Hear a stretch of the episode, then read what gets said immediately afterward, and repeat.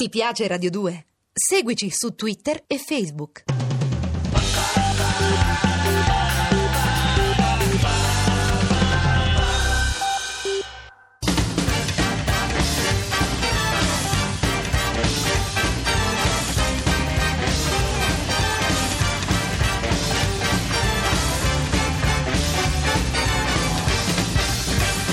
Dirty Boogie, il grande romanzo del rock. The Smiths, la rivincita dei perdenti di Chiara Calpini.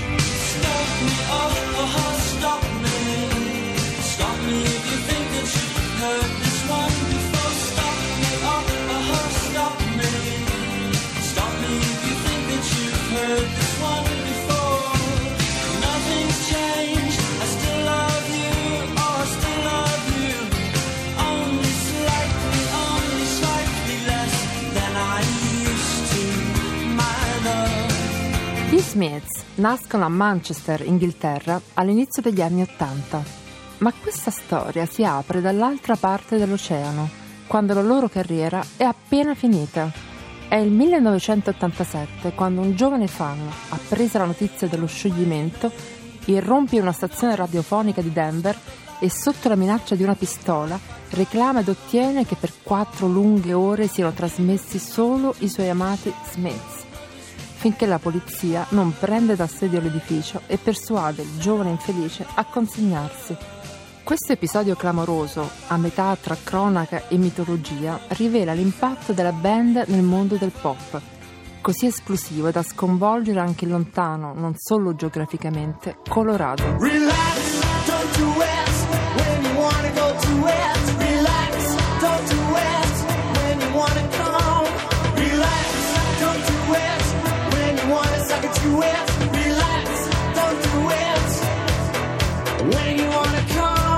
capire, facciamo un passo indietro e torniamo allora nella grigia industriale Manchester.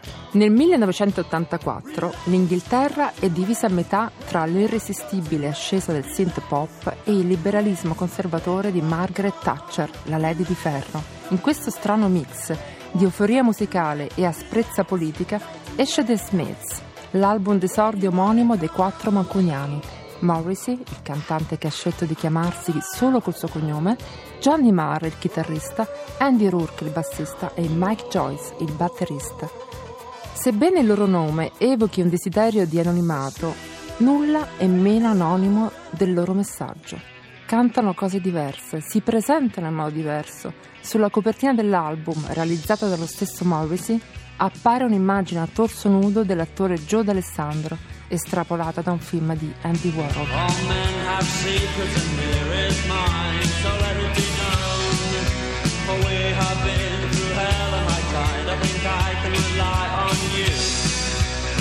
I yet you start to recoil, heavy words are so lightly thrown.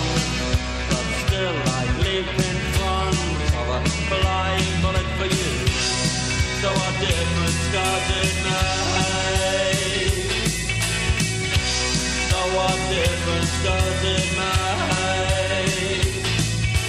Il pubblico inglese li scopre sul palco del celebre programma tv Top the Pops con This Charming Man.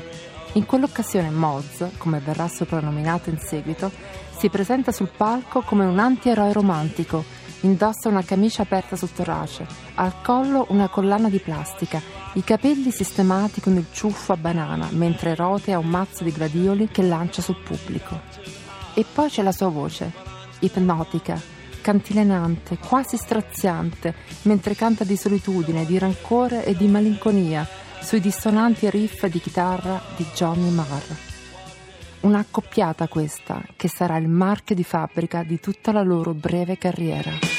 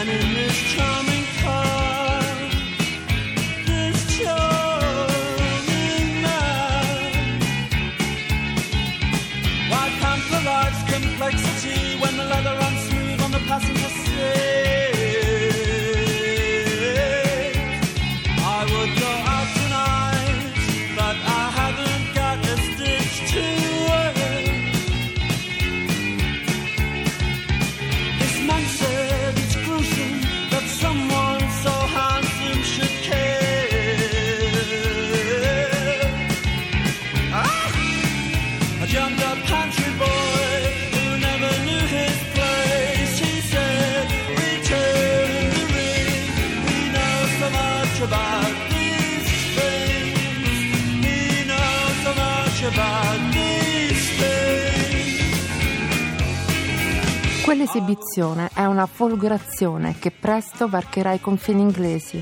È subito chiaro che gli Smiths non aderiscono a nessuna moda, anzi, combattono la moda e non accettano compromessi. Ogni canzone dell'album è un manifesto per gli amanti disillusi, una zattera per gli ultimi della scuola, gli abbandonati, i falliti. Un grido di dolore, ma anche, stranamente, di gioia. Sono umano e ho bisogno di essere amato, proprio come chiunque altro. È l'urgente appello in House on Is Now. I am the sun and the air. All the shyness that is criminally vulgar. I am the sun and air nothing in particular.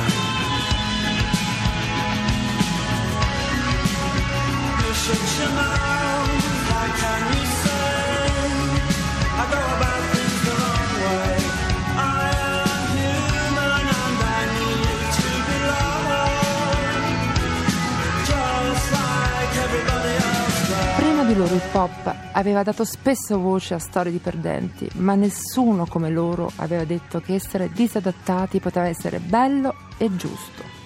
Gli Smiths odiano tutto quello che viene imposto ai giovani come normale. Rifiutano le dinamiche dello show business, eppure, o proprio per questo, diventano un fenomeno di culto e creano un legame con i loro fan così stretto da trasformarsi quasi in una religione. Morrissey è un outsider e i suoi testi sono pieni di frasi fulminanti, frutto della sua formazione non convenzionale, da Oscar Wilde a James Dean, con un richiamo costante alla working class dell'Inghilterra del Nord. C'è una solitudine abissale, ma anche la speranza di un amore salvifico. No, non è come nessun altro amore, questo è diverso, perché siamo noi, recita il testo di Hand in Glove. I perdenti improvvisamente si trovano belli e romantici e vogliono essere ascoltati. Sì, anche a Denver.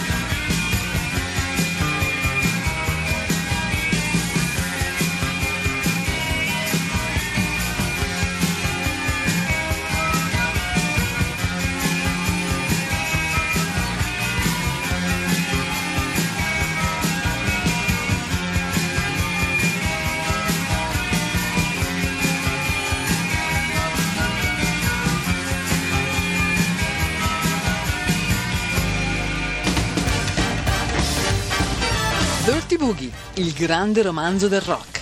Ideato da Luca Raimondo, a cura di Rupert Bottaro. Colleziona le puntate di Dirty Boogie. Scarica i podcast dal sito radio2pod.rai.it. Ti piace Radio 2? Seguici su Twitter e Facebook.